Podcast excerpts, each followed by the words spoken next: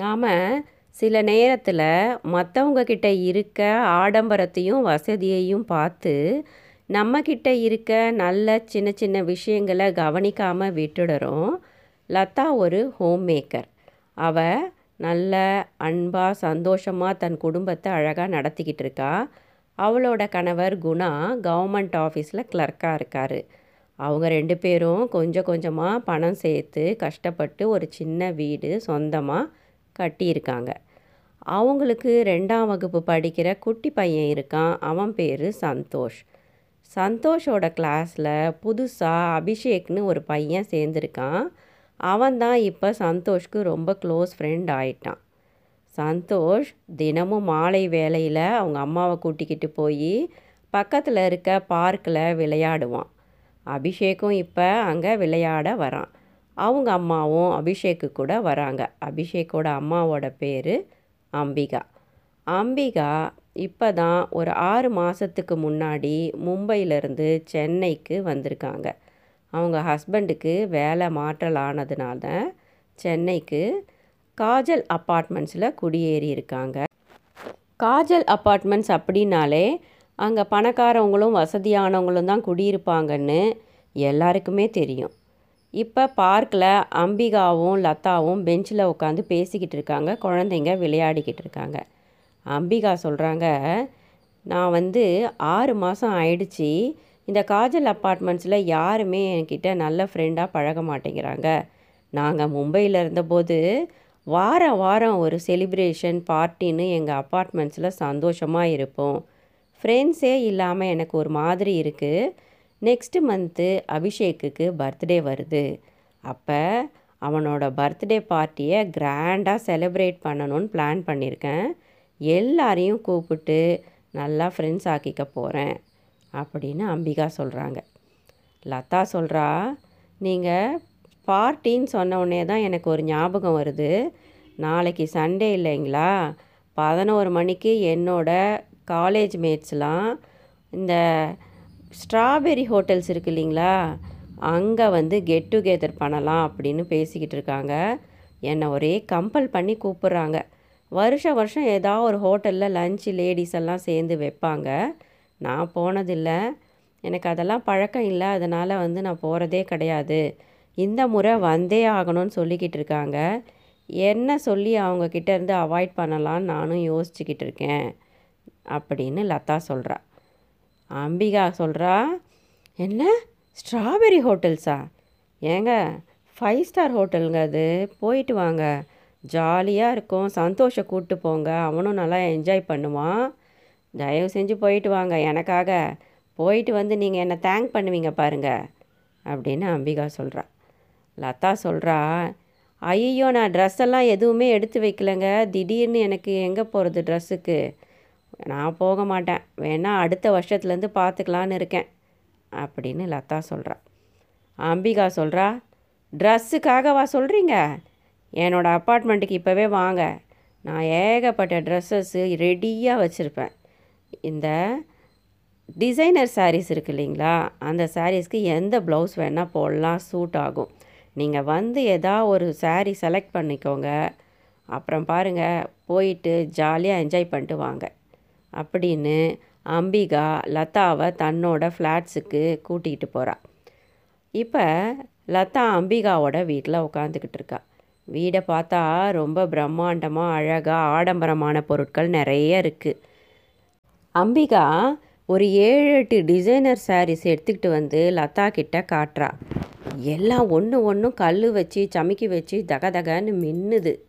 லதா ஒரு மாம்பழ நிற புடவையை செலக்ட் பண்ணிக்கிறா.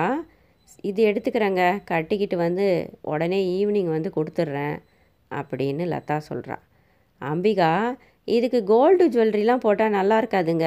டிசைனர் ஜுவல்லரி தான் போடணும். இருங்க. இதுக்கு எல்லோ கலர்லேயே என்கிட்ட ஒரு செட் இருக்குது இதுக்கு கூட நீங்கள் போட்டுக்கோங்க. சூப்பராக இருக்கும். அப்படின்னு அந்த ஜுவல்லரி இருக்க பாக்ஸை எடுத்துக்கிட்டு வந்து லதா கிட்ட ஆசையாக கொடுக்குறா. டாக்ஸி புக் பண்ணிக்கிட்டு லதா தன்னோட பையன் சந்தோஷோட அந்த ஸ்ட்ராபெரி ஹோட்டல்ஸ்க்கு போகிறா சும்மா சொல்லக்கூடாது. ஃப்ரெண்ட்ஸோட ரொம்ப ஜாலியாக பழைய விஷயங்களை பேசிக்கிட்டு சந்தோஷமாக என்ஜாய் பண்ணிக்கிட்டு இருக்கா. ஃப்ரெண்ட்ஸ் எல்லாம் சொல்கிறாங்க லதா நீ ரொம்பவே மாறிட்டடி. காலேஜ் படிக்கும்போதெல்லாம் சரியாகவே ட்ரெஸ் பண்ண மாட்ட.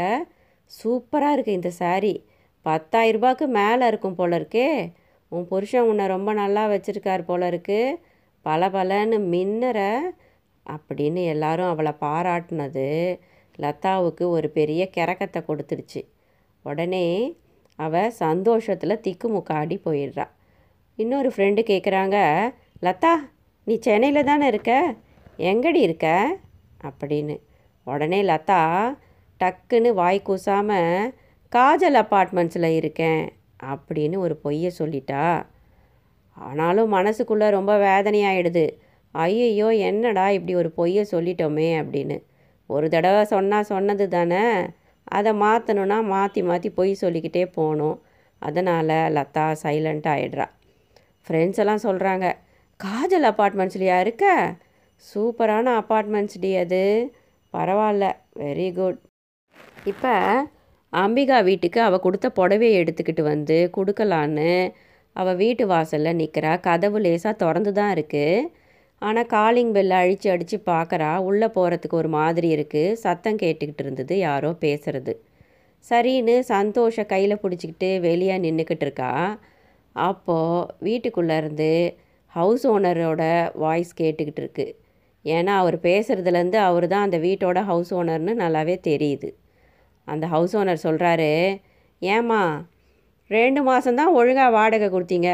மூணு மாதமாக வாடகையை கண்ணிலேயே காட்டல. நானும் வந்து வந்து போய்கிட்டு இருக்கேன்.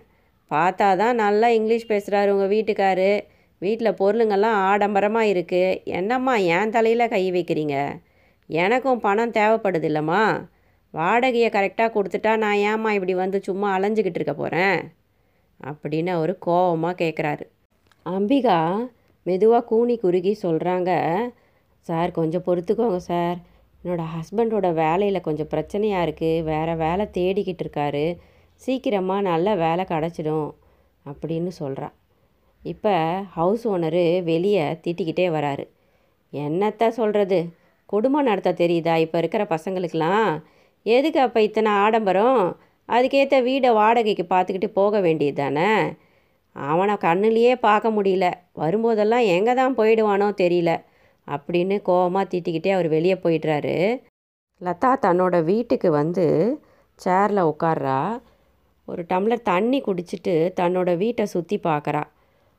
சிம்பிளாக சின்னதாக இருந்தாலும் வீடு சொர்க்கம் மாதிரி இருக்குது தன்னோட கணவர் சிறுக சிறுக குருவி மாதிரி சேமித்து எவ்வளோ அழகாக இந்த வீடை கட்டியிருக்காரு. ஃப்ரெண்ட்ஸ் கேட்டபோது இந்த வீட்டு அட்ரஸை சொல்லியிருந்திருக்கலாம். எப்படி காஜல் அப்பார்ட்மெண்ட்ஸில் இருக்கேன்னு சொல்லிட்டு வாய்க்குசாமல் பொய்ய சொல்லிட்டோம். நம்ம கணவரோட உழைப்பையும் அவர் கட்டிய இந்த வீட்டையும் அவமானப்படுத்திட்டோம்.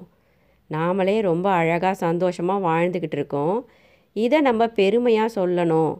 இந்த வாழ்க்கையை நம்ம சந்தோஷமாக கொண்டாடணும் அப்படின்னு லதா மனசில் நினச்சிக்கிறா. நன்றி. That was my story. How was my